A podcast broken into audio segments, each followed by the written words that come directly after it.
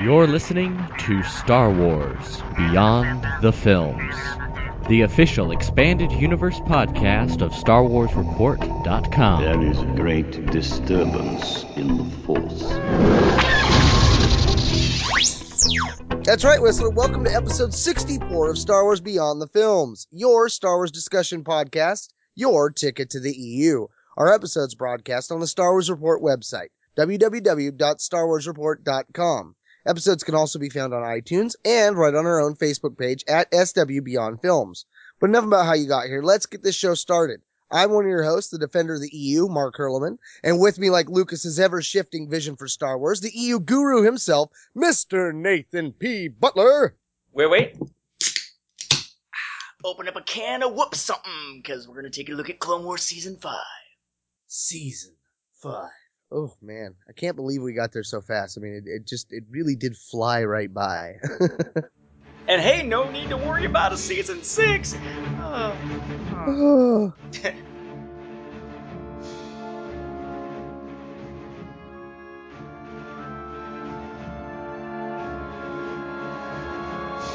Here at Star Wars Beyond the Films, we ask the tough questions. Questions that have bothered you a long time, or simple ones that have perplexed you off and on.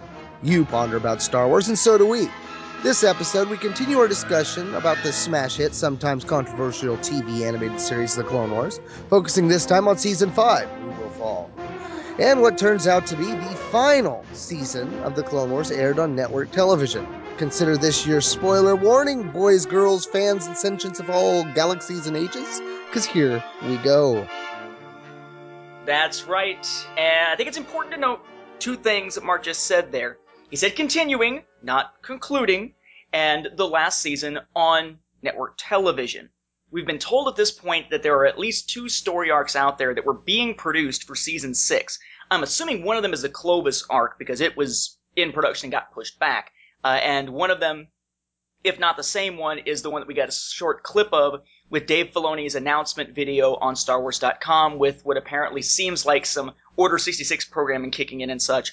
But because there are at least two storylines left, they're naming it bonus content, and we're being told that we someday will get a chance to see it, though whether that's in direct to home video form, online, iTunes, uh, bonus content on the season 5 Blu ray set and DVD set, we have no idea just yet.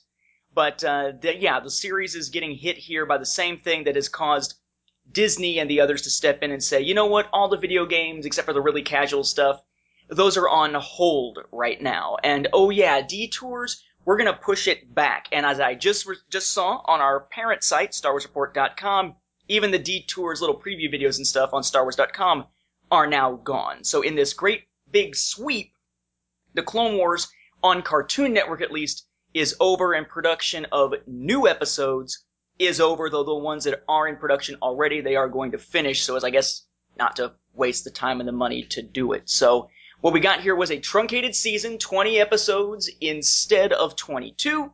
But what a 20 episodes they were, minus one story arc.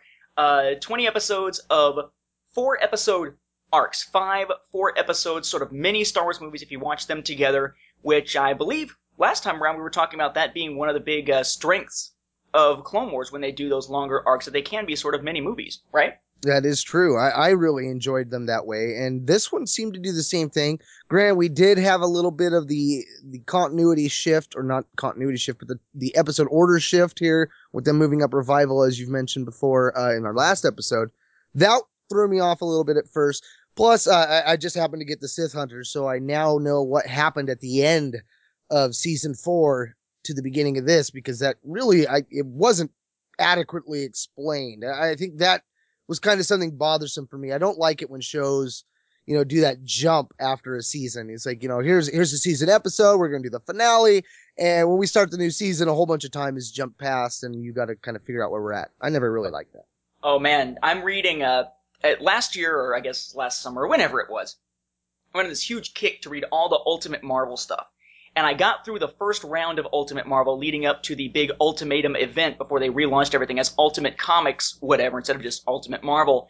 And had a hard time with the idea of Ultimate Comics Marvel because not all of them were made available digitally. Some of the ones from the first run weren't digitally. I'm now a subscriber to that Marvel Unlimited thing, which would be cool if Dark Horse would do it, where you basically pay 60 bucks for a year, so 5 bucks a month, and you have access to thousands of comics. So now I'm getting caught up on that. And I find that after the Ultimatum wave and the supposed death of Spider-Man, all of a sudden, the new Spider-Man series, Ultimate Comic Spider-Man, picks up six months later and he's alive and well, and I'm on issue like number 15 or something, and they still haven't explained how he's survived. That drives me nuts, which is exactly what the Clone Wars tended to do. They tended to just jump between seasons. I guess we should maybe um, preface this and about scooting Revival back a little bit. Revival was moved up because they thought it would be a cool season opener. Revival was not meant to be the first episode in the series, though. Revival is meant to be the first episode of the four that bring back Darth Maul and Death Watch and all that. And in it, we have the death of Adi Gallia. In it, we have the uh, the base of Hondo Ohnaka already beaten all the crap. And that caused continuity issues later when we saw Adi Gallia in Jedi Council scenes later, and we saw uh, Hondo Ohnaka's place getting beaten up uh, later in the season. So I did check with Jason Fry, who's the guy who is writing that uh, complete episode guide to the Clone Wars, and he has said that yes, in a chronological perspective, Revival is later in the season. It is not the first one of this season. It is right where it was supposed to be at the beginning of that arc. So I guess that makes our first arc to talk about, since we'll talk about the Maul one later, the Onderon arc, a war on two fronts, front runners, the soft war, and tipping points. I have to admit, there there seemed to be a lot of excitement for these ones. Oh, they're going to Onderon. What could possibly happen? I was kind of underwhelmed. I mean, it, it was fun ride, but nothing spectacular for me. I really there there were no moments on this that really jumped up, slapped me around, and said, "Hey, pay attention to this." Uh, it was a fun little set of stories. Uh, we got to see what was going on on Onderon and all that, but beyond that, though, nothing really jumped out for me. You know, I actually thought that this was a pretty good use of an expanded universe location. When they said they were going to Onderon, I was like, oh crap, what are they gonna do to Onderon now to make it so different from what we saw before that we're gonna need a whole bunch of retcons to make it work? Now, fortunately, Onderon really hasn't been seen a whole lot in the modern EU or the uh, what's the phrase I'm looking for, like the classic era or the prequel era EU. It was seen mm. a ton back in the you know ancient Tales of the Jedi era EU stuff, but not in more modern stuff. So things could theoretically have changed.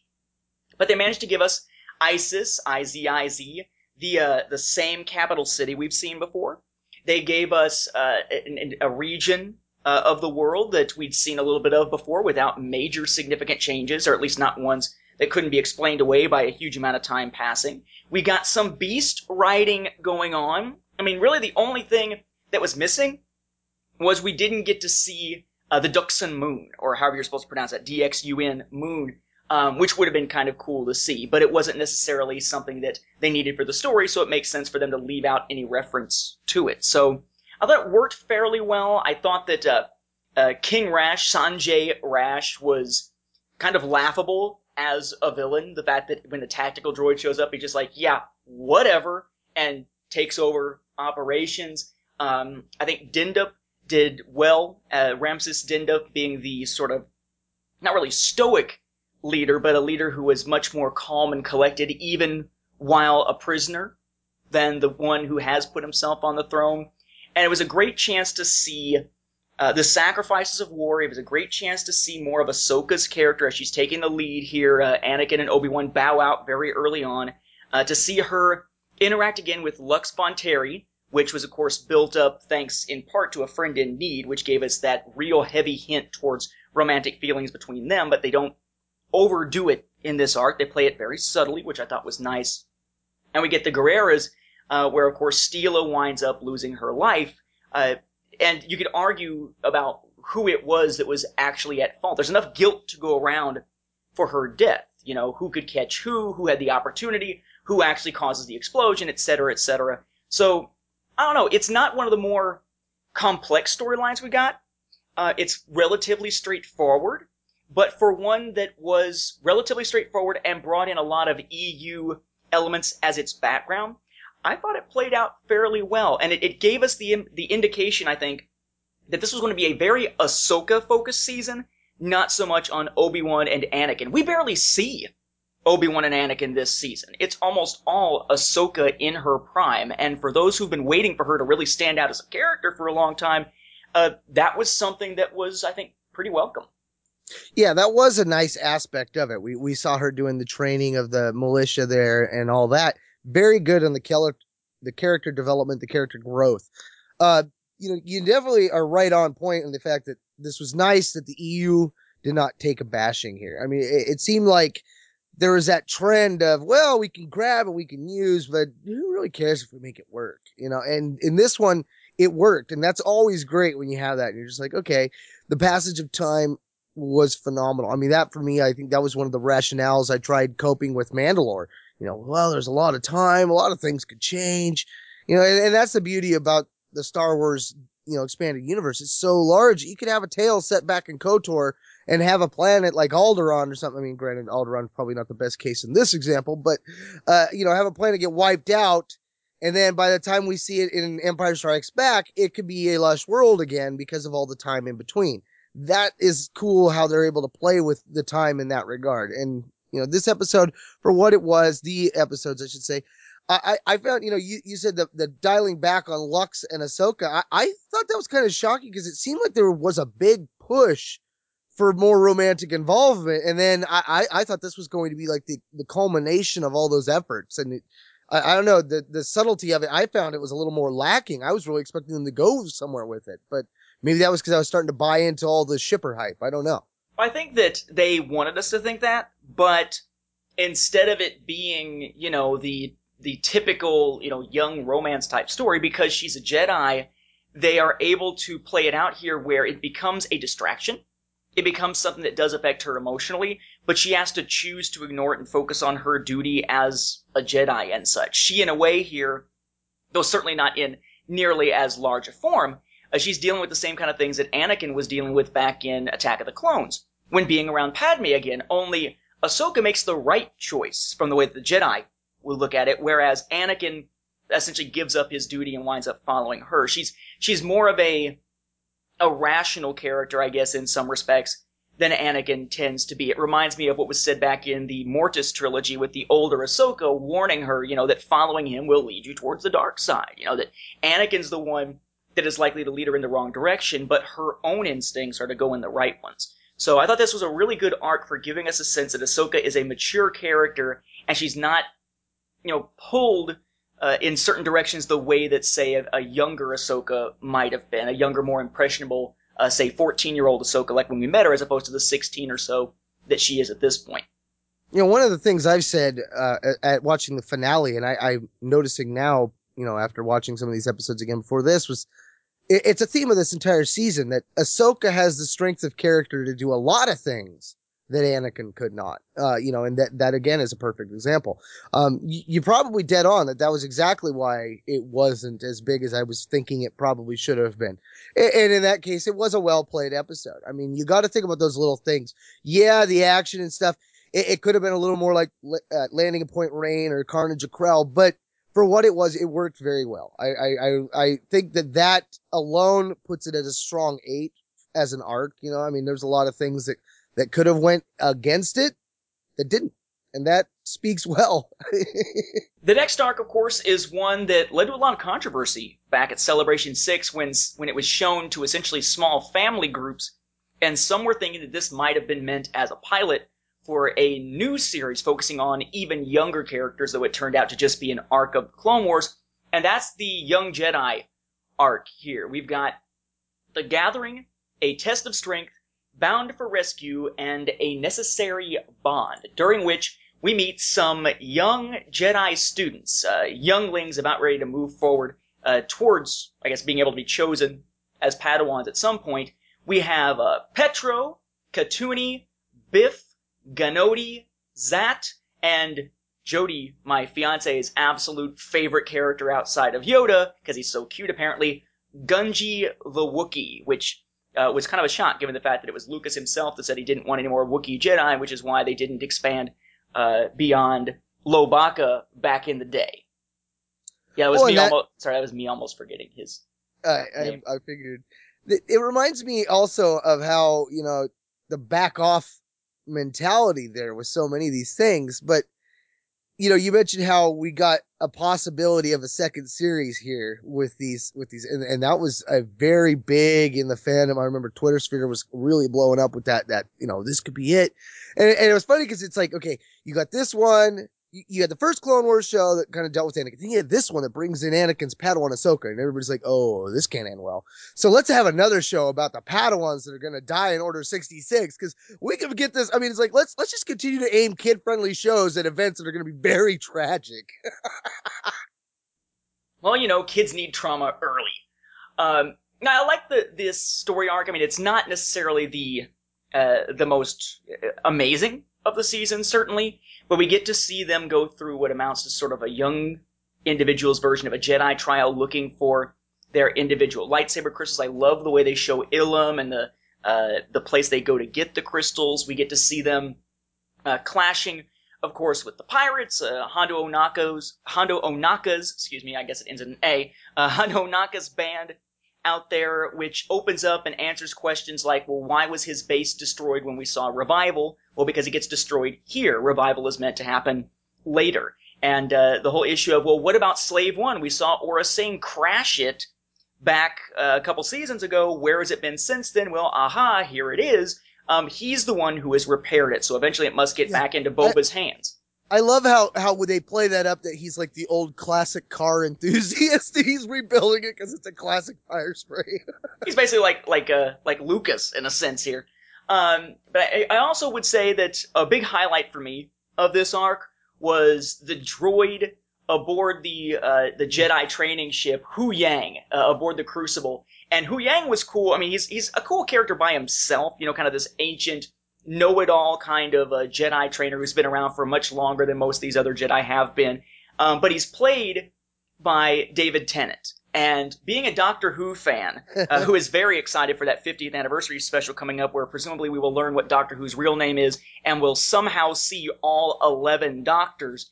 Um, I was psyched to see David Tennant here because he's uh, he was amazing as the 10th Doctor, and his version of Hamlet, the Royal Shakespeare Company version of Hamlet that um, they put out on home video where he is Hamlet is incredible. I mean, David Tennant is, is someone with a lot of range, and it's another one of those kind of cool things to say. Well, you know, where can we get other cool people from other franchises into the show? And to find that Dave Filoni is a big Doctor Who fan, and he was just as excited, it seems like, to have Tennant there as many Doctor Who fans who are also Star Wars fans were. Um, I was I was quite happy to see that. It was very cool to see him be brought into the series. Well, and, and you mentioned that the droid was ancient. Uh, the first thing that I noticed when I saw that droid was how his body structure was very reminiscent to the ancient Sith. And I was like, ooh, is that intentional? Uh, you know, going back to the fact that, you know, if you want to go back as far as the Jedi, you know, before they were Jedi, Sith were part of the Jedi order and stuff like that, that, you know, the, the, Sith species weren't always the big bad and that, that, that this could easily have been a model based off of the droid species or the uh, Sith species that we see later. I thought that was a really cool use of the of the modeling of the the shape of his head and the way that the the, the little tendrils kind of came down. Totally reminded me of the ancient Sith. Yeah, there was a lot about the design of this particular arc that harkened back to a lot of uh, early Star Wars stuff. Now, granted, they didn't tend to go back, I don't think, into much within, say, Tales of the Jedi or anything with this, though they had with, of course, Onderon for the last arc but some of the symbols that were used and things like that were drawn from the Old Republic, the MMO uh, video game out there that, of course, is set about 3,000 plus years prior to all of this, uh, where there is a war going on between the Republic and the Sith Empire based around the Sith uh, from the Great uh, or the Great Hyperspace War, uh, the one that we saw in some of the earliest chronologically of the Tales of the Jedi stuff. So it seems like this was a season in which in many cases, though not all, as we will see in the final arc, uh, when they do use uh, previously existing EU materials, they use it fairly well and usually in somewhat of a subtle type of way as a setting piece rather than being a major part of a storyline that could wind up getting tossed. Again, except for, of course, the big issue in the final arc. Yeah. Well, you know, another thing I like about this, and and it's an aspect of the show that I I want to say they subtly add in, especially this season, is we see more of the behind the scenes of the Jedi. You know, we're, we're watching how they do their construction of the sabers. Granted, the other Clone Wars series kind of gave us a little bit of that with uh, with Barriss and her master when they went to Ilum before. But I, I really I thought that just them going there and you know the the entrance being a little different than what I thought. I immediately was like, oh, you know, there could always be multiple entrances. But the way that they played it up with the sun hitting the the ice and the ice melting just long enough for them to get inside, uh, them going through their tests, because you know you got to keep in mind this cave has the ability of giving them visions. Um, you know, they're they're able all the Jedi have come here for centuries to get their crystals. Uh, One really cool EU fact here: uh, Ferus Olin is the only Jedi that I am aware of that has gone to Ilum and come away with a red lightsaber crystal. A little cool, little fun EU fact there. But uh, just that side of it was really cool to see. And then when we see, you know, going onto the ship and you watching the, the old ancient droid, he's got the arms doing the little reaching around and he's cobbling through. You know, I, I worked at a place where you would go back into the crib is what they called it. And you get all your parts and stuff. And that's exactly how it felt like he was like the crib master and he's going around. His little arms are pulling out the different parts of the hilts and stuff, getting them everything they need for their construction. I thought that was a really cool aspect of the Jedi Order, you know, just to see that aspect of how they do things was really cool. And they, they occasionally do that. I mean, you know, at the end of the season here, we're going to see a couple of the Jedi funerals, which we've seen a few of those already, but we still see a few more. And, and then we also see, you know, later a, a, you know, the Chamber of Judgment, things like that. This season really kind of gives us that back view of the Jedi, which I think is kind of critical by the time we get to the very final arc of this, because it kind of gives you more insight and, and to say that some of the Jedi masters on the council, especially, are kind of dicks. Would that make Yoda a tiny? You know what? Never mind. Um, no, the, uh, I will say within this um within this arc, we do get to see some pretty cool stuff. I mean, we get to see the the, the lightsabers being essentially put together through the Force meditation and such. Um, very much like we see in the Force Unleashed when Starkiller is attempting to pull his together before he winds up being interrupted and it winds up flying all into pieces. Um, and granted, we get that really sad um, uh, story point of, well, gee, how are these younglings going to wind up making their way into Hondo's camp to rescue Ahsoka, who has pretty much gotten her butt kicked and is now a prisoner? And one of the lowest points for her until we get to see her again uh, in an even worse situation in the, the series finale here, the season finale. Um, but the way they get in, of course, they hook up with a traveling circus group and wind up going in as circus performers. That had me groaning, but it's something I could see in Star Wars in general, uh, and cer- certainly something I could see, you know, in line with, you know, more of the things we saw like in the old Droids and Ewoks cartoons. So it didn't seem like it was not Star Wars at all. It just felt a little kiddie. But of course, this is one of the more kiddie aimed arcs of the show, uh, at least of this Well, season. Hondo, you know, it seemed like something Hondo would do. I mean, I, I, again, getting back to the little touches, I love the music and stuff that Hondo always plays. Like every time you show up at Hondo's base, it, it kind of reminds me of going to like with, with the uh, Rebellion era. Anytime you go to Talon Karrde's place, you know, it's like this is the smuggler you want to be hanging out with. You know, he's no Jabba the Hutt. You don't have to worry about getting slime on your shoes. This guy, he's all about providing some drinks, a good time, some entertainment.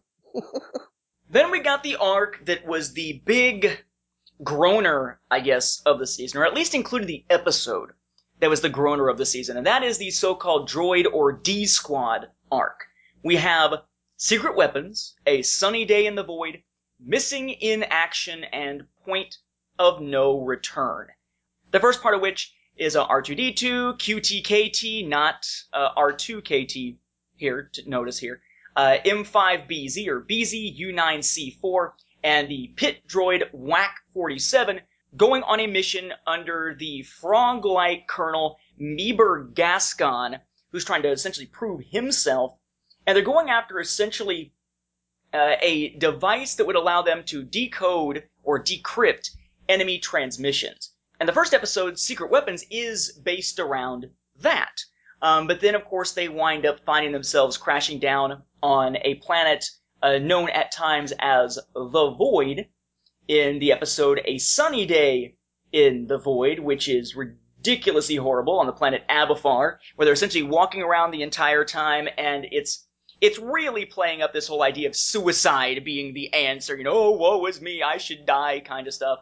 Um, they finally do wind up meeting uh, someone in one of the towns, uh, Pons Ora, they wind up meeting an essentially an amnesiac uh, clone commando, a Republic commando by the name of Gregor, who then helps them get away, and then we get the fourth episode, Point of No Return, where they wind up getting away to a Venator class Star Destroyer up above the planet, only to find that it's not actually what they think it is.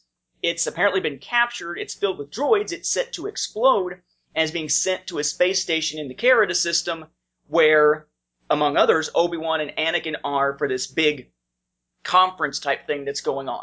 So, it's a, it's an odd arc in that each episode kind of has its own story, but they do all link together into one broader arc. Again, very much like what we'd see with the old storylines in the Droids cartoon series back in the day. Um, but I don't know. This is one where I liked the first episode. It was kind of bumbling, but I liked the first episode. Um, it was amusing at times. Uh, the episode with Gregor was good, but they really did not use that Republic Commando in the way that I would have expected. I mean, they, they, they play it up a lot in the previews only for him to only be in it for one episode and only very briefly and not really even remembering who he was. Um, and I like the idea of sort of the suicide attack um, ship in the fourth part and how they're able to stop it with with uh, R2D2 getting severely damaged from it saving the day and and Anakin really being freaked out about trying to find R2 who he's almost lost before. Um, but it's that sunny day in the void, that second episode that really kills me. It was an episode that was not needed. They wanted to do some artistic experimentation. Apparently, while they were sitting around the table talking about it, um, none of the other writers was willing to do it. They all were like, "Whoa, not a chance." And Brent Friedman was the only one to stand up and ask of it and uh, and say, "Yeah, yeah, I'll do it." Uh, I think it's telling that when you watch the behind the scenes videos with Dave Filoni, the Clone Wars download on StarWars.com, that for every single episode, the person talking about the episode is Dave Filoni, except this one. It's like Filoni didn't even have anything good to say about it, so he was going to let Friedman be the one to talk about it and explain what the hell was going on. Um, I would say Sunny Day in the Void is one of the worst episodes this series has ever seen, and it drags down what was sort of an okay arc into that realm of the bad arcs of the series. Unfortunately, because it certainly had a lot more potential with the droids and with Gregor, the Republic Commando, than it wound up living up to. Well, and did Gregor show up in Sunny Day in the Void, or did he show up in Missing in Action? I, I can't remember when he showed up. He shows up in Missing in Action because they find the city at the end of a sunny day in the void, and you don't even get the sense that there's anybody in the city. It feels like a ghost town, and then you get to missing in action. It's like, oh, I guess there are people living here, including a Sullustan punk named Vorkus.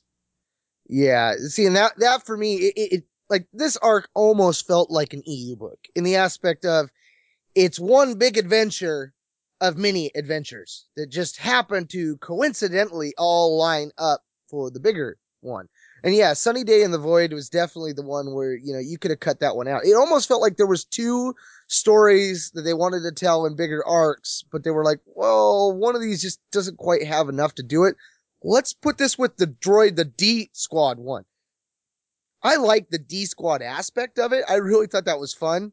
You know, seeing, uh, Gascon inside the, what was it, an R4 droid or an R5 droid? I, I thought it was pretty cool, you know, seeing him inside it, doing the little thing and, and, watching it all come around. And he was a fun little character. And, and the fact that, you know, I, I, think there was like a whole theme of it didn't matter what size you were, you know, you could contribute to the war effort. That was a cool little theme and stuff. But this was mainly a, another R2 story. So anytime I watch a story where R2 is kind of the centric character, I try to be less critical on it and so I think that that's why when I watched these, like, I didn't see them as bad as some of the reactions I was seeing on the Twitter sphere and in fandom. a lot of people, especially the Sunny Day in the Void, they really hated it. You know, it was like a venomous reaction. It was like, what is this? I want the good stuff. You know, get back to revival. I can see why they would put revival forward though when you got this, because that could, you know, this was a definite slower arc. And if you were someone like me that when they got to the Onderon one, you were like, meh, you've just sat through four ep- or four arcs four. You just sat through two episodes, eight. You just sat through two arcs, eight episodes of eh, and that could be enough to make you say I'm ready to step off the Clone Wars. So I mean, I can see why they would move revival up in that regard. Oh yeah, there were plenty of people saying that they were they were done with it. We, uh, with Republic Forces Radio Network, which is funny because you know, we have reviewed the Droids cartoon series, and we're going to review the Ewok series in the near future before the, the show officially wraps up. But um, uh, even having seen those, I mean, we were going nuts over how god awful A Sunny Day in the Void was, and how it really it harkened back to some of the worst of Star Wars animation. It just really was not an episode that needed to be told. What little bit was in there, you could have told in, you know, five minutes of another episode. They land on the planet and they walked a lot. The end. Um, what gets me about Gascon, he's an interesting character and he would be more interesting if he was consistent. He goes from droids all suck, droids are just mechanicals, you're just mechs, to thinking, you know, droids can have some value after all. And the very next episode, he's back to bashing them again and has to learn the lesson over and over and over again. It's it maybe it's consistent with the inconsistency of sort of human nature, but it's inconsistent from episode to episode and really mm. gets annoying. Uh, it got to a point with Sunny Day in the Void where when he starts talking about suicide, I think all of us sitting around, all of us, uh, the Republic Forces team sitting around watching this episode, and probably plenty of other fans out there were thinking the same thing. Oh, for the love of God, just kill yourself already and save us from having to watch your character anymore. It's pretty bad to have an episode where you have a character who's thinking of suicide and thinking of killing himself, and instead of engendering enough in the audience to go, no, don't do that, there's still hope, to have the audience say, oh God, please kill this little frog. well, one of the droids just tip over on him already. Exactly. Uh, you know, if it if it worked back in in the previous season's droids episodes, why not? Yeah, exactly.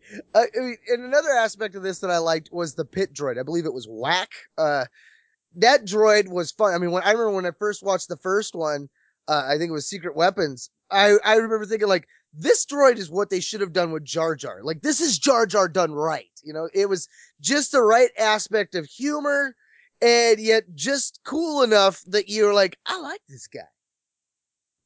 And I will say that while it was odd that he would just randomly disobey orders if he's supposed to be a droid following orders, um, it did give me a bit more of an appreciation for something done in The Last Jedi.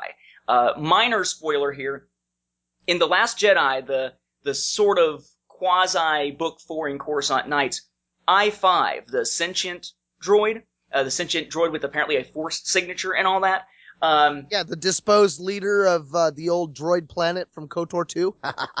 he winds up basically having um, uh, multiple bodies. He's able to essentially switch out his memory core and all that, his personality core or whatever, between several different bodies. It's modular now. And one of his bodies is a pit droid.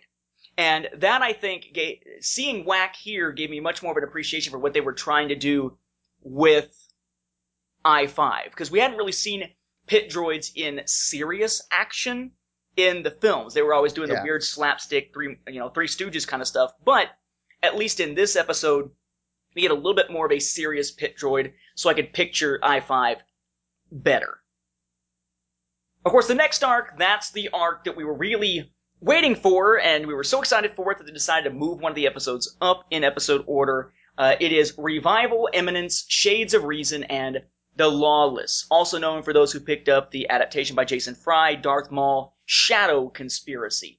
Um, what we have here, of course, is the return of Darth Maul and Savage Opress after having seen them last in the season finale of season four. Uh, the Sith Hunters, as Mark mentioned earlier on in the episode, was of course the bridge that tells us you know, how do they get a new ship and get away? How is it that uh, Obi Wan gets Asajj uh, to land and then she takes off, as opposed to sticking around with him, and so on and so on.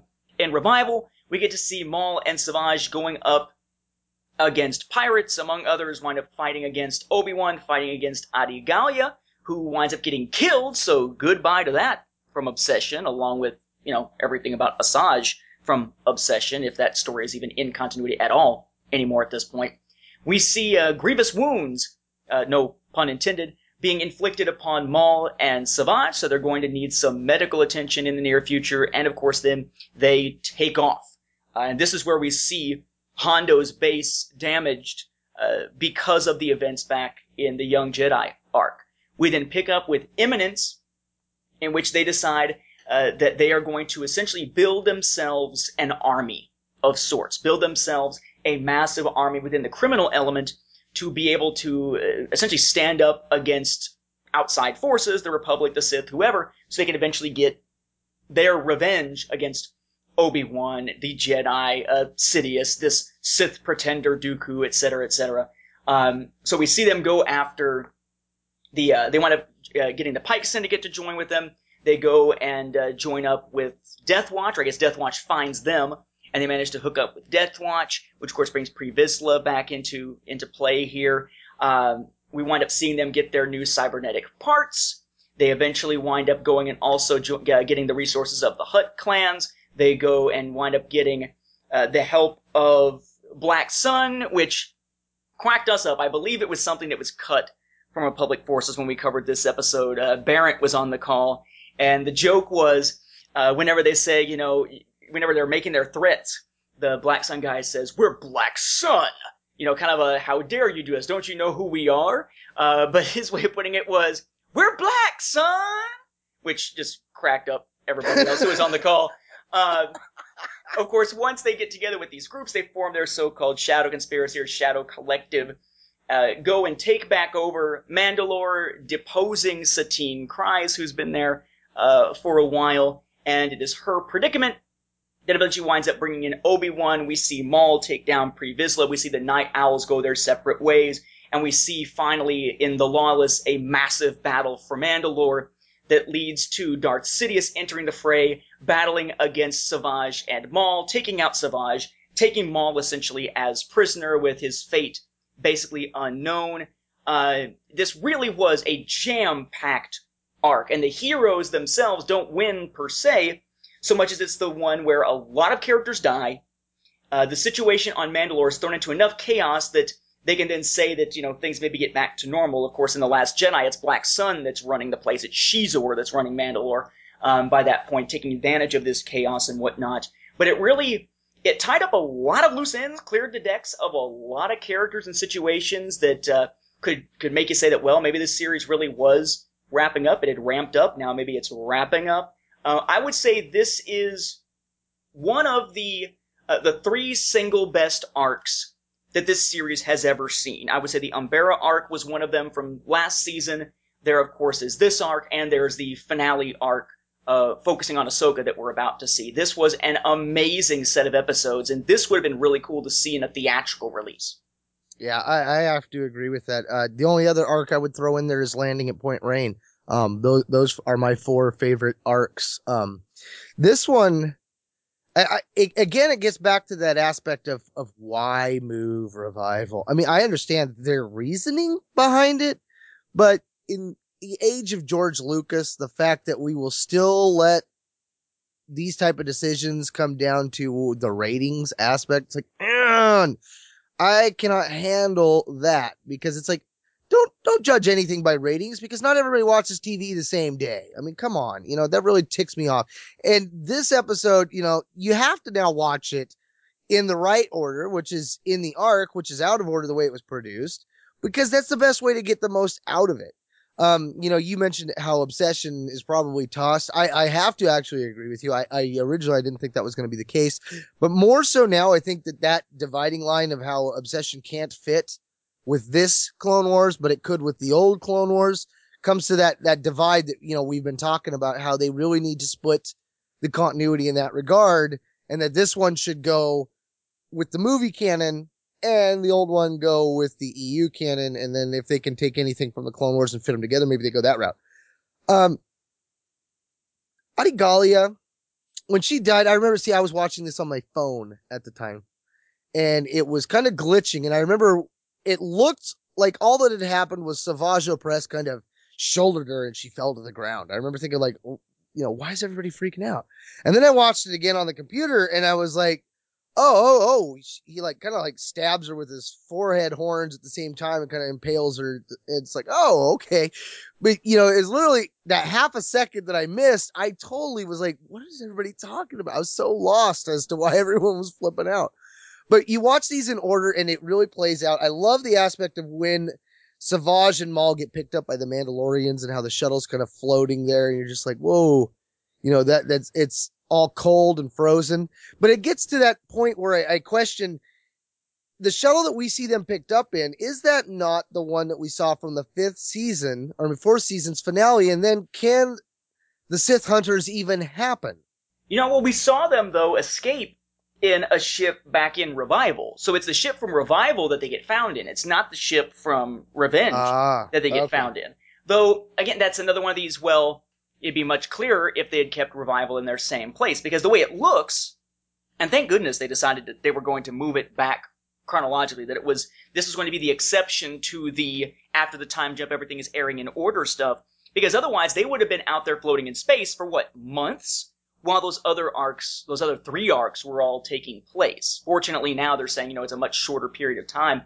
But, I mean, this, this really had everything you could expect. We had the tragic death of Satine and its effect on Obi-Wan in a great, great scene that I think is meant to mirror, at least in part, the death of a different Satine in the hands of a different Ewan McGregor um, in uh, Moulin Rouge. We get to see this awesome knockdown drag out battle, my favorite battle of the series thus far, uh, or I guess at all, unless we see something cool in those bonus content ones, uh, between Maul and Pre Vizsla, which is much better, in my opinion, than the one between Savage and Maul versus Sidious. That was kind of a letdown after having seen the really cool one where we see Pre Vizsla using all kinds of different weapons against Maul, everything in his arsenal, as opposed to it being essentially just a lightsaber fight. Uh, we see Pre Vizsla, of course, meet his end. We see Bo Katan taking up arms to protect uh, Mandalore from the Sith, or from the Night Brothers, whatever you want to call them. Um, with her, of course, uh, being revealed to be the sister of Satine, which was kind of a shock. We get to see some of the characters back from Corruption in the Academy helping out Satine when she is trying to escape. We get to see Obi-Wan in Mandalorian armor kicking butt. Um, I mean, there's just so much packed into this. We see the death of, I believe it was Oruba the Hutt. Um, we see uh, the, the the bounty hunters like Embo and Latts Razzi come back briefly to fight. We see the great line from Maul, you know, when Oruba tells him he's on Tatooine, he's like, yeah, okay, so you're telling me that Jabba the Hutt is at Jabba's palace. Yeah, you're still dead. You know, like, thank you for telling me the obvious captain, um, kind of thing. It, just everything about this arc screams, this is what this series could have been. This is what this series has been building up towards, and this is the kind of stories they could have been telling. Instead, we get some really cool, somewhat dark stories like this that really fit the Clone Wars and the the the epic scope and the epic feel of Star Wars, and then we get a sunny day in the void. We get uh, Mercy Mission. You know, uh, we get these little oddball episodes from here and there that just don't work. You know, in the grand scope of things, though. It does go back to the idea that the Clone Wars kind of has an identity crisis. They don't know if they Oh, want to be a show for adult Star Wars fans or if they want to be a show for kids. And this certainly was not one that fit the uh, the show for kids stuff, though it certainly knocks a lot of characters, as I said, out of the way and, and clears the decks. But we'll get to that. We can maybe wrap up after our, the last arc and going back to that who will fall and see just what the situation is for all the ones they had suggested uh, might. You know, one thing about Lawless that really upset me was they never named who the Mandalorian had the armor that mirrored Maul's horns. I originally thought that was Maul in Mandalorian armor, but then when the episode plays out, it's kind of like a, a the next in line of the Death Watch. That the whole aspect of when Maul took over and they the Death Watch started wearing the red, that division. It would have been cool if we saw something like that more taking place. All we really got is when when Pre Vizsla dies, the Mandalorians around him kind of drop to their knee and do the typical "Our Mandalore is dead. You're now the new Mandalore." And Bo Katan is just like, "Uh, uh she ain't having that," which you know makes sense.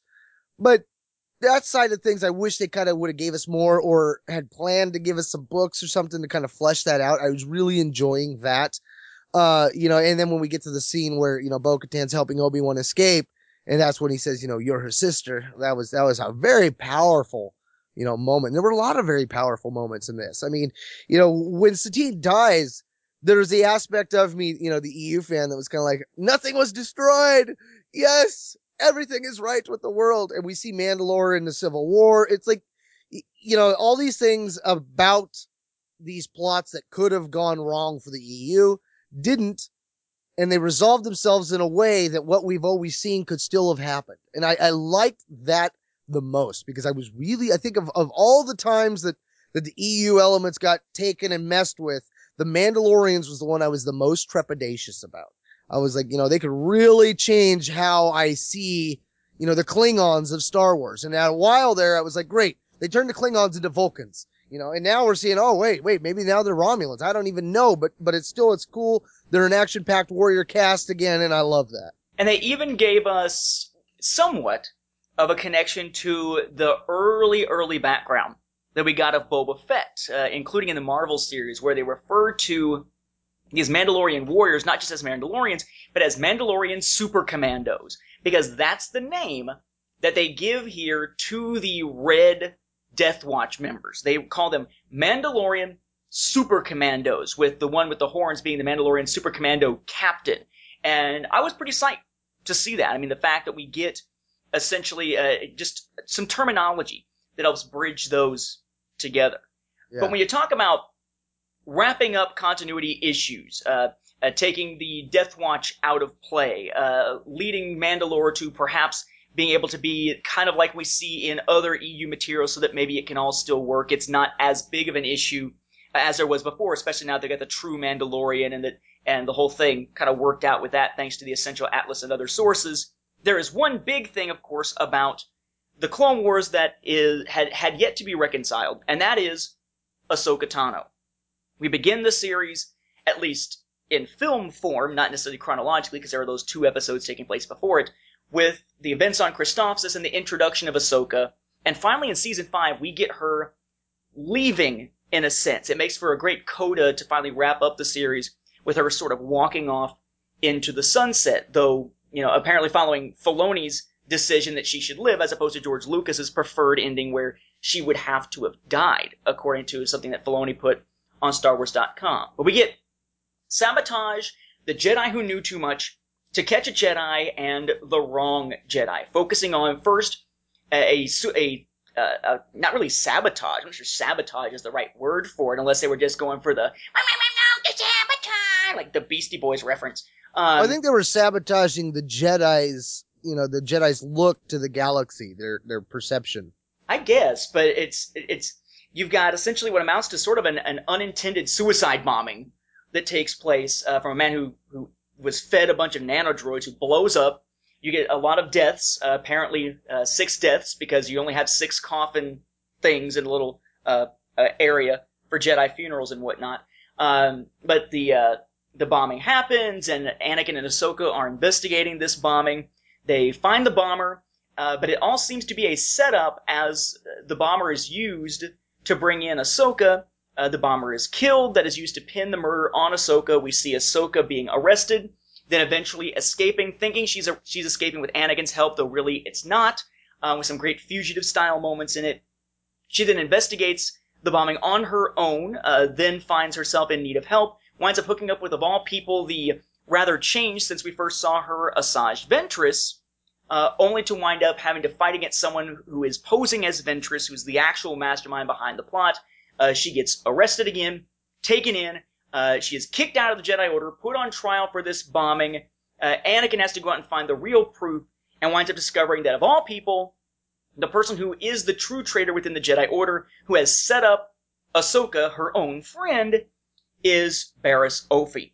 And uh, at this point, is disillusioned with the Jedi. She believes the Jedi only are doing things through violence now that they've sort of lost their way, which is somewhat true um, from a certain point of view.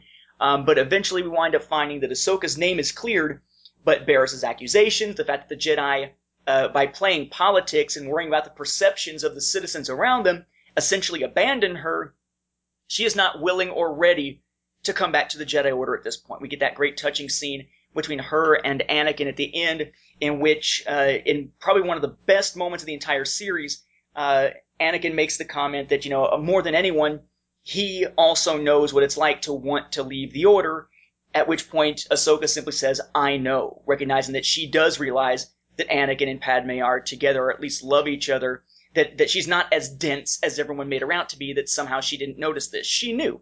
She was keeping it to herself, and perhaps she will always keep it to herself. Um, it was an amazing, amazing arc. Uh, orchestral music added into it for the first time. I mean, everything about this arc played out well, although there are still, of course, unanswered questions like why didn't they look at the freaking camera footage to figure out what really went on? Uh, was Palpatine behind any of the setup here, or was he just taking advantage of the manipulation that Barriss was already pulling and such? Um, continuity issues, potentially, with Barriss, and we can get to that in a moment, but um, if this is where the series ends, it ended with a phenomenal bang in this arc and the one that preceded it. You know, I, I had said uh, when I when I got to the end of this arc and, and the end of the season that this had a more satisfactory conclusion than Star Wars Invasion ever had. And they ended Invasion saying, eh, this is a satisfactory ending, we're done. So when we got to that orchestra and, and the way it, it, ended and it wasn't the regular, you know, it was all solemn. It was orchestra. I mean, it was moving. This whole arc had, I, I watched them all individually and then I sat down with my daughter and watched them. Uh, you know, she's 10 and, you know, I admit I cried. Uh, I, I cried watching, you know, the wrong Jedi at least twice. Uh, when Ahsoka first got kicked out of the order, I was like, are you really going to cry over this show? And then at the end, when, you know, they're offering to take her back and she says no, I, at that point, I was just like, yeah, this, well, obviously you're crying over this show. This is freaking sad.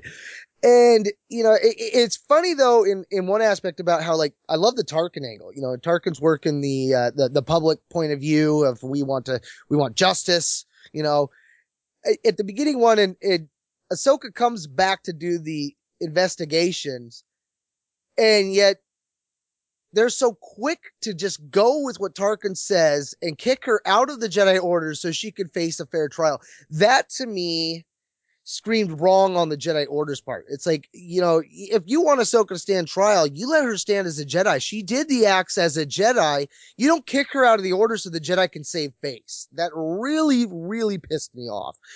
And I think that, you know, as I said earlier about how you can see that the, the council members are kind of dicks you really see that at the end of this episode when Mace pulls the well, we realized that all this was actually your your trials, and that by going through this, you'll be a stronger Jedi than anyone before. And I'm two faced about this because on one hand, I just want to call him out for being just a jerk, and on the other hand, he's got a point. You know, the Force does work in mysterious ways, and as asinine as it is to hear him of all people say it, he's right this was her test. This does prove she's a bigger Jedi. And unfortunately, in that regard, she failed because she turned and let her emotions carry her away and she walks away from the order. I don't necessarily think her walking away was the wrong thing to do. I think it proves a, a strength of character that even Anakin didn't have. But from the Jedi standpoint and the, of a trial, I do think she failed the trial. She didn't deserve to be a Jedi. Although I do think she has more of what it takes to be it. And I think this gets back to the Palpatine, the Sith trap. You know, Barriss's point at the end when she goes on camera and, and, and talks about how the Jedi are, are, are fueling the dark side or feeding it. They're soldiers for the dark side. She's 100% correct. And it's also interesting too that when she goes up there, they don't bother to kick her out of the Jedi Order first. They let her stand trial as a Jedi. Again, going back to the, the lack of faith that they had in Ahsoka. You know, Ahsoka was out at Cato Neimoidia. Why would she suddenly involve herself in all of this stuff? You know, she's been doing everything out of her power. I mean, the fact that less Jedi tried to defend her character goes into the aspect of how everything was clouded. And even mentioned this, you know, and Yoda mentions that, you know, everyone's clouded kind of like oh, don't take it all on yourself because she's trying to explain it in the Ahsoka Tano and the Chamber of Secrets, you know, the Chamber of Judgment aspect. You know, there were some really cool aspects. You know, I, I mentioned that seeing the background of the Jedi there when she's in the chamber. I mean, the whole, the way the resonating of uh, the echoing when Yoda's talking. I mean, everything about that room seems sinister. We see the Jedi uh, guards with their dual bladed yellow lightsabers and their cool looking masks. And I was thinking to myself, why would they have those masks? But the more I think about it, I'm like, that does make sense. You know, in the old uh, Clone Wars comics, we see Obi-Wan get captured by Asajj Ventress and she puts a Sith torture mask on him. You know, this mask, these masks could be ways to stop, you know, uh, uh, Jedi mind tricks or something like that. What a perfect way, if you're going to put a Jedi on trial, to have a bailiff, you know, give him a mask or something like that. There were a lot of these really cool aspects that we see, but that doesn't even touch the graphics. You know, the, the graphics, when we see Anakin go to, to Barriss's room to confront her, the blue in her eyes, the depth in her eyes. I mean, I, I, I jokingly said how I fell in love with her all, all in like five minutes to, to hate her and to, to have my heart broke by the fact that, you know, she's no longer how she was in the EU. You know, all these aspects of it. When that fight goes down though, and they're outside the temple after she busts out her, her window and goes running across the top ledge of the temple, and you see the old master, uh, uh or whatever his name was, and he's training a bunch of the younglings and they're down there. Anakin drops down and they're down there and the, the four Jedi droid or the uh, guardmen come around, but they don't engage her. They're kind of like, "Oh, Master Skywalker's got this," and all those little Padawans are watching Anakin as he's dual blading. You know, he's got his blade, he's got Barriss's blade. Barriss has got the two blades of Visage's, and they're going to town, and all these Padawans are watching. Anakin, the hero of the Republic, the hero of the Clone Wars, battling a traitor Jedi, just in an epic battle. And I was telling my kids, I'm like, now think about this. In a couple months, these kids are going to be stuck in a room with him, knowing exactly the kind of skills that this man has, and knowing that they have nothing, not even their training lightsabers. Well, they barely have training lightsabers, and he's coming at them with a real lightsaber. How tragic is that? That these guys know exactly the skill level this guy has. They've seen it in action and are about to be trapped in a room with him months later. There's so many aspects to these episodes that were just so much fun, and they got me pondering all these other things. And you know, I've talked about how landing at, at Point Rain was a favorite episode, the Carnage of Krell, the Lawless. This one blew them all out the water. Uh, and yet the aspect of Barriss and the fact that they decided to change her backstory and alter the EU aspects of what we knew was enough to keep it from being my all-time favorite. I still give it to Lawless because at least with Lawless at the end of that, we have Palpatine. He's, he's over Mount Darth Maul and he says, I have other plans for you. You know, it, we don't even know what happens there, but they didn't leave it in a way where I'm like, wait, what happens to this story in that book? And what they did with Barriss leaves me wondering, okay, what happens with MedStar? What happens with, with, uh, the, you know, episode three comic novelization where we see her on Kashyyyk, you know, all these aspects of it. You know, I could see MedStar if that took place before playing into her decision to do what she's done, her anger because she's seen, you know, the, the wasted lives of the clones and all that, being in the rim shoes, working as a surgeon in the backgrounds as a Jedi healer, that would work. But I don't see that working. I, I, I mean, I, I've, I've seen that, that the Wikipedia, they've already tried retconning it by saying that she's going to be reaccepted into the order, but I, I, I, just don't see how that works. Lies, and, all lies. I can tell yeah. you what I can tell you what Leland Chee says about it, and that sure ain't it. Wikipedia. What they've said basically with uh, the whole issue, and, and, this is what Leland uh, and I have talked about. Uh, he's made some comments to similar effect on, for instance, his Facebook page and reply to people and whatnot. But what you basically have for Barriss, there's three main things that are up in the air You've got the MedStar books, which of course also has that short story intermezzo in between them, but the MedStar books, which have her on her own on a mission, which eventually ends with her being knighted because of her experiences there, which generally took place, you know, about two years after Attack of the Clones, about one year before Revenge of the Sith, but we know that all that stuff's going to be shuffled around anyway, so we can't really uh, take much out of that other than simply the fact that sometime during the wars, we've got her becoming a knight. And that is necessary because certain elements of that story play into Coruscant Nights. I mean, the whole Vader having the bad trip with the bota that somehow spoiled after a matter of years instead of a matter of decades because uh, uh, Michael Reaves got the dates all screwed up in Coruscant Nights. That whole fiasco relies on the whole bota thing from uh, from the MedStar books. But so you get that. You also have the fact that in the Reversal of Fortune web strip that leads into the Evasive Action web strips, she is a knight who is the master of a Padawan named Zonder who's one of the main characters of that series, and we see her get killed during Order 66 in Reversal of Fortune, very much like we see her get killed during Order 66 in the comic adaptation of Revenge of the Sith. So there's the ab- the aspect of her death, the effect on the comic strip, and the whole issue with um, uh, with what we saw with the MedStar books, and sort of you could say things like the approaching storm may have an issue uh, when it comes to her age. One big issue is that in the cartoon series, they portray Barriss Offee as if she is a contemporary of Ahsoka's, not a contemporary of Anakin's.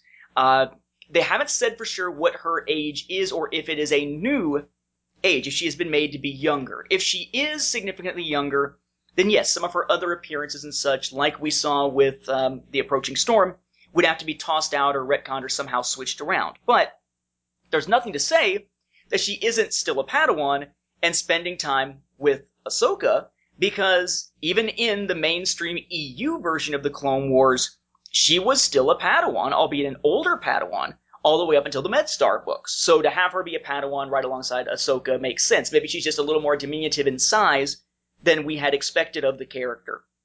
We also have this issue out there of, well, what about her being a knight? Uh, uh, doesn't don't the MedStar books have to take place after this story arc if she is a Padawan? And if she's a Padawan, then goodbye to the MedStar books because now she's gone from the Jedi Order. And according to Leland Chee, he does not see how there is any way she would ever reconcile and go back to the Jedi. So Wikipedia tossed that idea out because he's flat out said not gonna happen. Okay.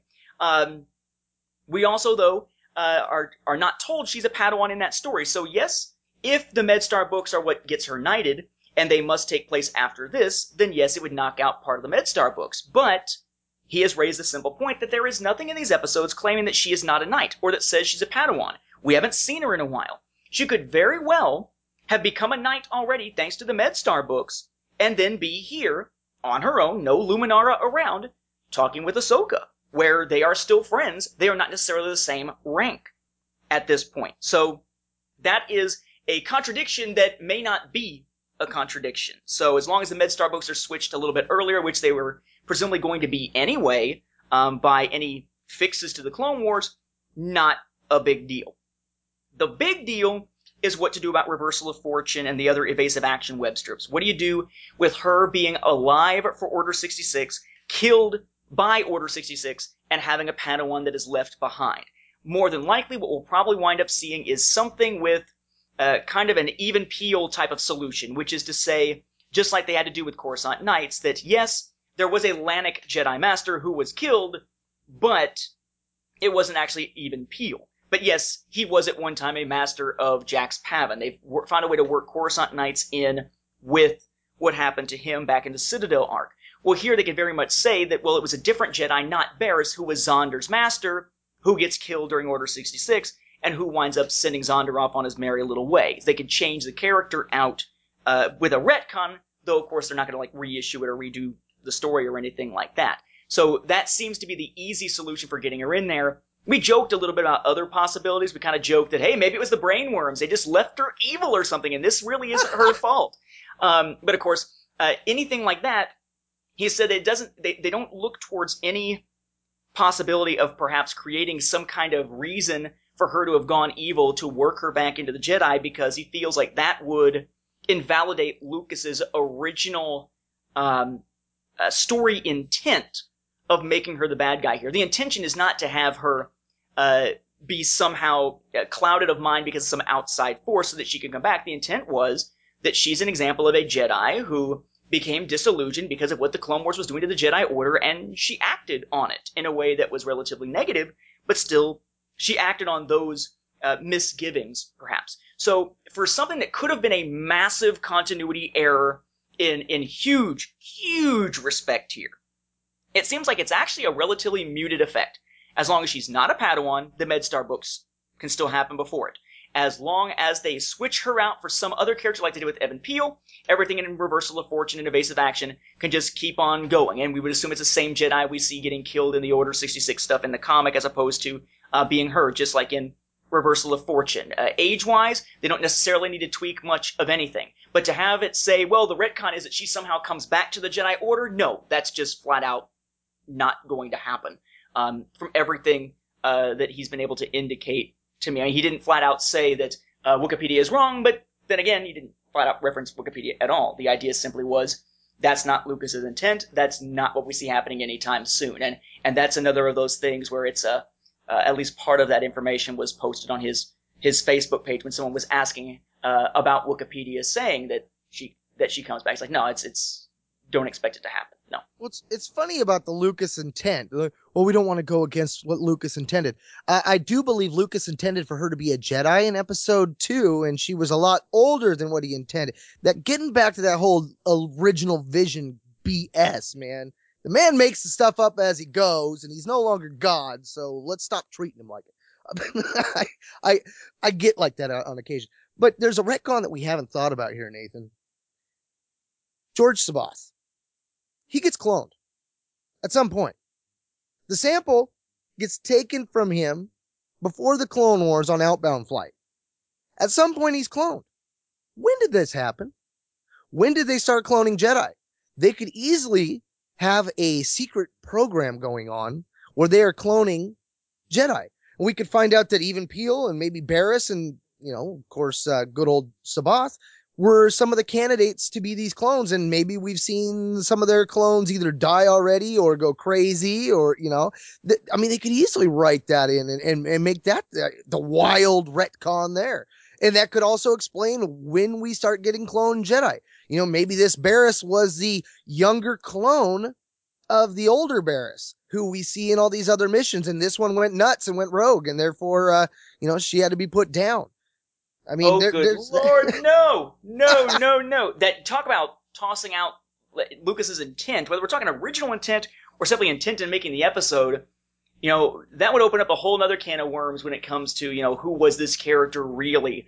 Um, and they've been, they've always kind of played fast and loose with the can you clone Jedi stuff or not. I mean, we've got the, uh, the Jorus C'baoth thing and the idea that clone Jedi sometimes go mad. We got the, uh, cloned, Jedi with all kinds of issues with the Rakata technology and whatnot, uh, in Crosscurrent and, uh, and Riptide and whatnot.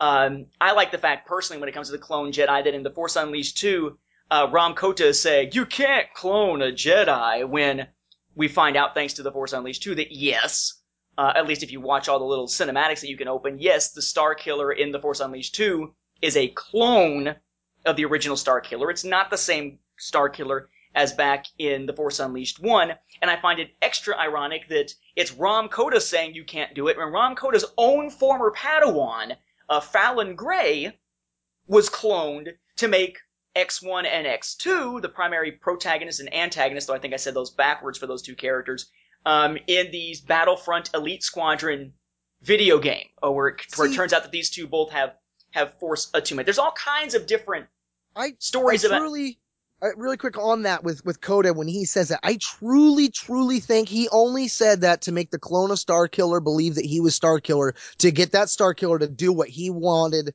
the original Starkiller to do. I truly think that that's where they were going with that. Oh, probably, and I hope so. Um, because otherwise it, it causes big issues with, you know, what did he know and when did he know it, so to speak. Um, but, but I don't know. I don't think that that is likely to be a solution either. Otherwise, they could say that for everything. Oh, the, the Even Piell that died, that was actually a clone of him. There's this other one that's still running around. It, it opens up way too many doors to cheapen a lot of the, the character driven events that we see. I mean, for better or worse, this is what we've got here in this series for the characters. And in this case, you know, it served Ahsoka's storyline well. It would have been nice if she had been able to be friends with some other Jedi Padawan who was new to the series back in maybe the second season, and then have that be the character done here, but it wasn't. They made it so that she was friends with Barriss, and lo and behold, now it's Barriss they come around to that has to be the one to betray. We get an awesome ending, an amazing ending, really, to this series that opens a door of, well, Ahsoka's gone. Why does she not get killed in Order 66? As far as as we know, why does she not show up in Revenge of the Sith? Well, it's been at least months, presumably, and she's not with the Jedi Order anymore. I mean, maybe uh, uh, you could say that Anakin's secret uh, secret happiness of all is that while he did lose Padme, and while the Jedi Order in his mind did somehow betray the Republic and he was going to take them down, that Ahsoka was not caught in the crossfire. Someone he cares about is still alive out there somewhere. Though it'd be interesting Well, to see the- a tale. It would be interesting to see a tale if at some point they decide, and please, please don't let this be where Star Wars, the ongoing series, is going, um, where he goes out there and is looking for an apprentice of his own, and rather than first going after Luke when he doesn't know Luke is even in existence yet, maybe he might go after, say, Ahsoka, trying to find his old apprentice and lure her to the dark side uh, Mhm. to be, you know, here. I mean, she's got the reverse lightsaber grip like Starkiller does. I mean, that's that seems to be the trademark of many of Vader's apprentices now. Well, and another aspect of it was it's one more reason why Anakin would have a hate on for the council. You know, they, in a sense, forced his Padawan out. Had they not been punks and did what Tarkin said and kicked her out of the order so she could have the trial, if they'd have just kept her in the order and they just supported her, she'd still be there. And it's one more loss for him to suffer to make it so that he really, really, really cannot lose Padme uh, and go on. Hence Yeah. being able to turn to the dark side. I think this, uh, very much like what we saw with the uh, Revenge of the Sith novelization, helps give more weight to some of the decisions Anakin makes in Revenge of the Sith. But Well, at- another aspect too is when Barriss gets taken away, we have a classic "It's a trap" moment where we hear Tim Curry as the new voice of Palpatine go, "Take her away." I just love that. It- it's one of those. Ever since I've heard that, I keep playing that one speech of his over. Just take her away. Yeah, but as as much as I like Tim Curry and other things, I'm a big fan of the old uh, Three Musketeers Disney movie, you know, with Kiefer Sutherland and Charlie Sheen. Yeah. But um, no, I the first time I heard Tim Curry as Palpatine, we didn't know it was Tim Curry. It was one line that was inserted into the end of Revival, and it it stood out like a sore freaking thumb. And here he does not sound like we expect for Palpatine slash Sidious to sound. Uh, I'm very glad that Ian Abercrombie, before he passed away, was able to record enough that we got all but this episode's Sidious done so that he could still be playing the role even after he passed because Tim Curry as Palpatine really did not sound right to my ears. And I kind of hope that we don't get much of Sidious slash Palpatine in the, that bonus content that's coming unless those performances by Curry sound a little bit more in line with what we expect from Palpatine than what we got in this episode. This arc's the, last episode. It, it's it's. I would say that Tim Curry's performance as Palpatine, while not horrific, is definitely a black mark on the episode because it does not fit with Some people said he sounds more like Sidious than he does as Palpatine. But you know, I, I posed a question to the Beyonders on our Facebook page about this, about you know why not in this case get the original actor to come back and portray the voice of Palpatine.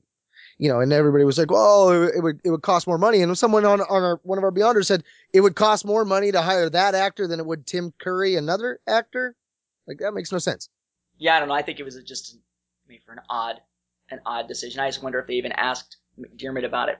But um, we're getting a little long on time here, so let's wrap this up by going back to uh, that image that was our big promo for this season uh, that was referenced earlier in the show. We've got the "Who Will Fall" uh, poster, and in that poster, uh, which was also the one that was helping to announce the new morning time slot for these really, really dark, non-child friendly episodes, we got a a smattering of characters who might have fallen this season.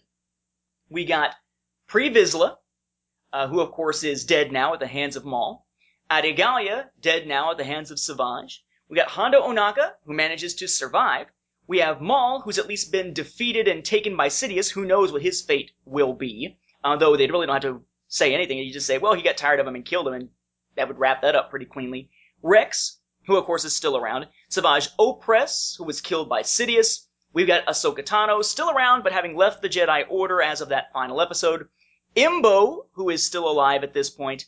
Uh, Asajj Ventress, who is still alive at this point, though not working with Dooku. And we got Satine, who of course is now dead at the hands of Maul. And I actually have to say, it's interesting the way that they left. I mean, it's kind of cool to see that, wow, a lot of them, they really did kind of foreshadow that they really were going to die. Very few of these actually are still around, or at least still around in their previous positions. But it's interesting that with both Ahsoka and Asajj, that last arc not only managed to sort of push them in those new directions, but it stripped them of their lightsabers. So Ahsoka now no longer has hers, but remember, neither does Asajj because Barriss had them. So we have these two female characters who are in a lot of ways sort of foils for each other. Asajj is kind of the, uh, you know, there but for the grace of God type version of Ahsoka in a lot of ways. Um, and both of them are now out there with their force abilities, but without the lightsabers that they had used as their tools for so long. I thought that was an interesting parallel between those two, but I would never, never have imagined looking at that Who Will Fall uh, promo that the only ones who are left the way that they were when this season started would be Hondo, Rex, and Embo. Unless it was simply the fact that I thought that, you know, Embo was not a big enough character to even rate being on that image. See Maul, him being in the hands of Sidious, I like that. You know, yeah, he could die, he could be imprisoned. The one I like to lean towards the most is him kind of going the route of uh, Darth Plagueis's museum, uh, kind of locked up as an experiment in the dark side. Uh, that to me, I think would be the most fitting use for Sidious to put Maul to. Uh, but yeah, I, I really enjoyed where they put these characters. Um, you know, where we go from here is is a curious curious state. You know, there, there's a lot of questions as to you know what's going to go on with these characters from this point. I mean, yeah, it's a great wrapping up point, but there's still questions. Questions like you know, where's where's Rex? You know, what happened to Alpha? You know, where did those two tie in? How does that factor in? We we did see Appo, who we know by episode three is going to basically be the new Rex. Uh, so it's it's very curious to see where they go from this. And you know, I mean, we don't even really know. But thankfully, at least now, with only presumably two arcs, or at least two arcs left to show up as bonus content wherever and however it does, at least now this opens up the door for Leland Chee and whomever else to start working on an official retooled timeline of the Clone Wars era. What fits? Where does it fit? Here's how this series is able to fit in with the previously existing continuity. And oh, look, there's not as much that's being uh, tossed out as one might have expected. At least that's my my hope. Part of me still wants them to simply say this is a different continuity, but I can't imagine them doing that now because I'm sure the work has already started. The retcons in some cases are already there, and we've already seen events from this series showing up in more mainstream EU stuff like the Essential Guide to Warfare, the Essential Atlas, and such that have to almost retcon away those mentions in order to make that happen. But I don't envy Leland Chee the job of trying to fit all this stuff together, but I am excited for the idea that hopefully that is a process that either has begun or is beginning now that the series is officially over. Let's just hope that it doesn't take us years to finally see what that retooled timeline is, like it took us years to finally have a publicly released timeline of the episodes of the Clone Wars series, which really we don't even fully have yet. I mean, we sort of do, thanks to the uh, visual guide updated and expanded, but that's really only up through the end of last season, or I guess mm-hmm. two seasons ago now, season four, most of the end of season four. Um, he's doing those blog entries over on the StarWars.com blog, but that's not through the end of the series yet. And it won't be for another couple of months that we'll wind up seeing the release of Jason Fry's episode guide book. So I guess in a sense, we still don't have a full episode chronology released, but at least we know what the chronology of it is. Uh, even if there's not one that, you know, puts all the pieces together in one place in our hands just yet. I'm hoping for something uh, to wrap this all up and tie it all together within maybe the next year or so. Maybe that's a little too optimistic. Hmm. I will say this though, you know, George selling Star Wars and bowing out of the saga, he definitely with this series decided to uh, slam bask continuity. I mean, you know, at, at this point, we're trying to stay optimistic, but we could just as easily find that the EU could be dead, you know, come episode seven. And we could find that George's last act in Star Wars was to use this show to destroy continuity. How messed up would that be?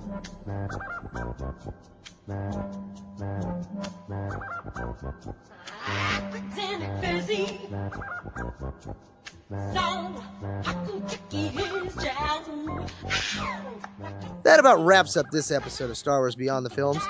Thank you for hanging around with us and sharing the fandom. Lastly, though, before we go, we wanted to mention to you our Audible trial.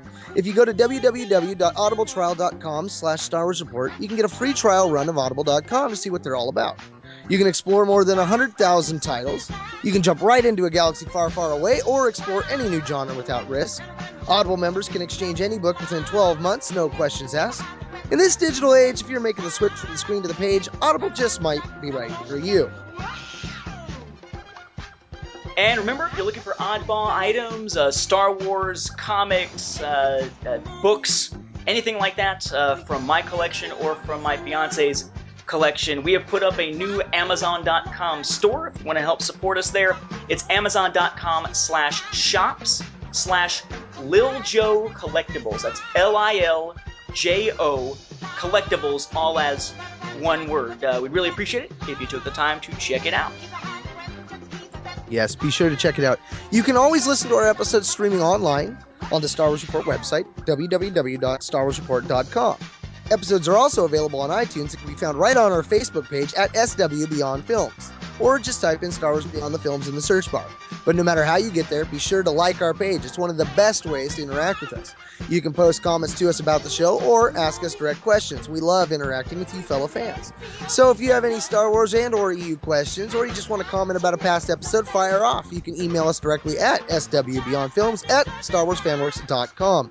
So once again, for Star Wars Beyond the Films, this has been Mark and Whistler And Nathan, saying, May the Force be with you.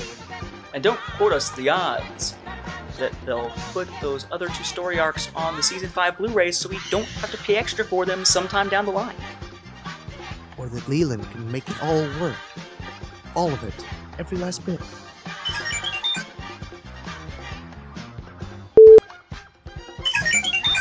That's right, well, so, oh, way to start it. Yeah. Maybe we should just kill ourselves.